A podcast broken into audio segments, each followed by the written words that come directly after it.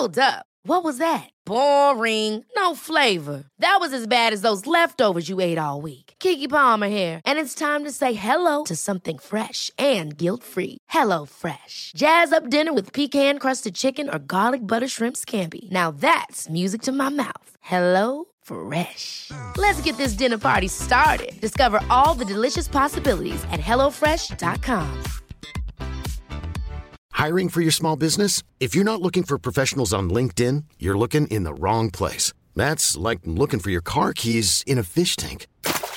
LinkedIn helps you hire professionals you can't find anywhere else, even those who aren't actively searching for a new job but might be open to the perfect role. In a given month, over 70% of LinkedIn users don't even visit other leading job sites. So start looking in the right place. With LinkedIn, you can hire professionals like a professional. Post your free job on linkedin.com slash achieve today.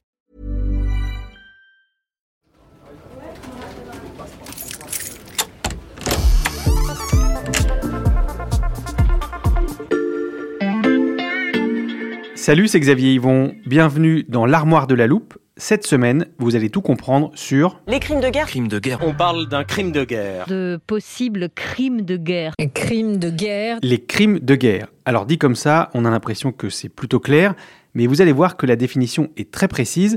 Et pour être sûr de tout comprendre, j'ai demandé de l'aide à Charlotte Lalanne du service Monde de l'Express. Salut Charlotte. Salut Xavier. Charlotte, l'expression crime de guerre s'applique à des actes bien précis. Oui, alors ça peut paraître euh, paradoxal parce qu'une guerre, euh, bon, bah, dans l'imaginaire populaire, euh, oui, il y a des crimes, des gens sont tués. Sauf que la guerre a ses règles, euh, aussi étrange que cela puisse paraître, il y a un droit de Mhm. la guerre. Et donc, euh, les belligérants ne peuvent, euh, légalement en tout cas, pas faire n'importe quoi. Et ces limites dont tu parles, elles ont toujours existé? Non, en fait, cette notion juridique euh, de crime de guerre, elle est née en 1945. Mhm. Elle a été utilisée pour la première fois par le tribunal de Nuremberg, qui euh, a été chargé de juger les criminels nazis. À l'époque, on appelle alors crime de guerre l'assassinat, les mauvais traitements ou la déportation euh, des populations civiles, mais aussi l'assassinat ou les mauvais traitements des prisonniers de guerre, ainsi que l'exécution des otages, les pillages euh, de biens publics ou privés et euh, la destruction sans motif des villes et des villages. Alors cette définition, elle va être reprise et complétée dans les conventions de Genève de 1949 et dans le statut de Rome qui régit la Cour pénale internationale, la CPI. Ce qu'il faut bien comprendre, euh, c'est qu'aujourd'hui, ces traités protègent d'une part les personnes qui ne participent pas aux hostilités, donc Mhm. euh, les civils, les humanitaires, le personnel sanitaire, euh, et d'autre part, ils protègent aussi ceux qui ne prennent plus part au combat. C'est le cas bah, des militaires blessés ou malades ou des prisonniers de guerre. Donc si c'est une définition juridique, j'imagine qu'il faut pouvoir prouver ces actes, ces crimes de guerre. Et oui, parce qu'au-delà des éléments de crime, euh, meurtre, euh, disparition forcée, torture, il faut pouvoir démontrer que ces actes se déroulent dans le cadre de conflits armés. Euh, la question se pose, par exemple, en ce moment au Mali, où l'organisation Human Rights Watch dénonce un massacre de masse dans le centre du pays, à Moura. Elle pointe du doigt l'armée malienne et ses supplétifs russes qui auraient exécuté euh, froidement plus de 300 civils. La ligne de défense de l'armée malienne, euh, elle, consiste à dire que euh, ces hommes étaient bel et bien armés, qu'ils ont riposté et que donc on était bien dans une situation de combat. Évidemment, c'est difficile à vérifier puisque cette ville a été assiégée pendant cinq jours. Et puis enfin, il y a l'aspect psychologique dans la notion de crime de guerre, c'est-à-dire la volonté de commettre cette violation. Et cet élément intentionnel, il est très difficile à prouver.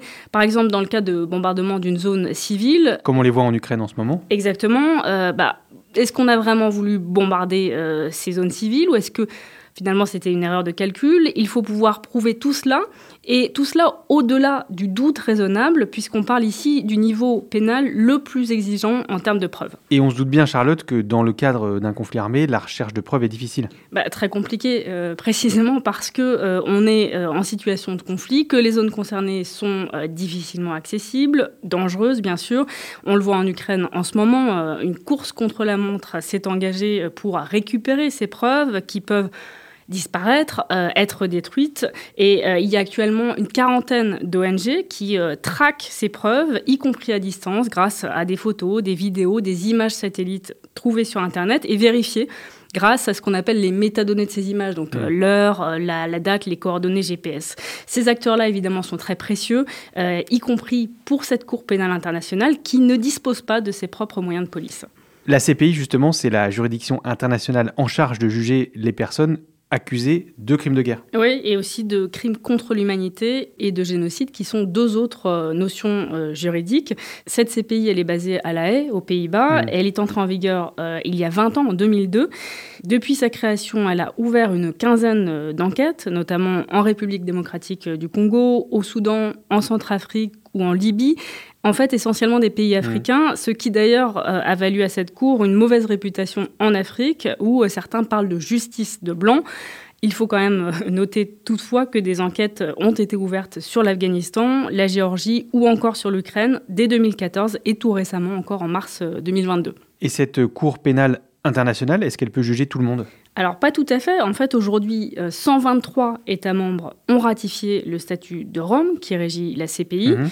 Et cette liste euh, se distingue en fait par ses grands absents, euh, à commencer par la Russie, mmh. mais aussi les États-Unis et la Chine. Ça, ça veut dire que si un jour on veut poursuivre en justice Vladimir Poutine, ce ne sera pas possible? Bah, devant cette juridiction, en tout cas, ça paraît compliqué. Alors, il y a toujours l'option euh, d'un tribunal euh, spécial, euh, mais on en est encore très loin. pour rappeler l'exemple qui nous vient à l'esprit, celui de l'ex-Yougoslavie dans les années 90, le président yougoslave Slobodan Milosevic n'a été jugé qu'a posteriori, après avoir quitté son poste, par le tribunal pénal international pour l'ex-Yougoslavie. On a bien compris que ces crimes de guerre sont à la fois difficiles à prouver et ensuite à faire juger. merci Charlotte. Merci. Voilà, je peux refermer l'armoire. Maintenant, vous savez exactement ce que sont les crimes de guerre. Et si vous voulez en savoir plus, on vous a préparé euh, une liste d'épisodes de la loupe et d'articles de l'Express qui traitent du sujet. Les liens sont à retrouver dans le descriptif de cet épisode. Je vous dis à lundi pour passer un nouveau sujet à la loupe.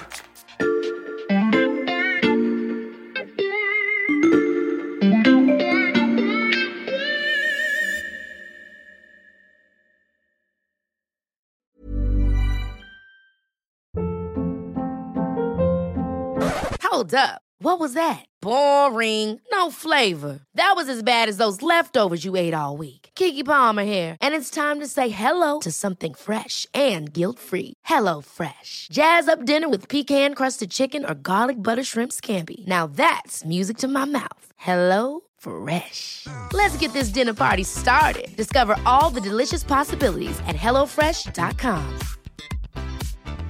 Prescription products require completion of an online medication consultation with an independent healthcare provider through the LifeMD platform and are only available if prescribed. Subscription required. Individual results may vary. Additional restrictions apply. Read all warnings before using GLP-1s. Side effects may include a risk of thyroid C-cell tumors. Do not use GLP-1s if you or your family have a history of thyroid cancer. If you've struggled for years to lose weight and have given up hope, did you know you can now access GLP-1 prescription medications at trylifemd.com? We're now offering eligible patients online access to GLP 1s, the breakthrough prescription medication that can help you lose body fat and weight. Listen to what people are saying. It's fun to put on jeans that you couldn't get into six months ago. Every morning, I look forward to getting on the scale. For anybody who's struggling with their weight, it's a godsend. And here's the best part your insurance may cover 100% of the cost of your medication. So go to trylifemd.com to have your eligibility checked right now. Get started today at trylifemd.com. That's T R Y L I F E M D.com.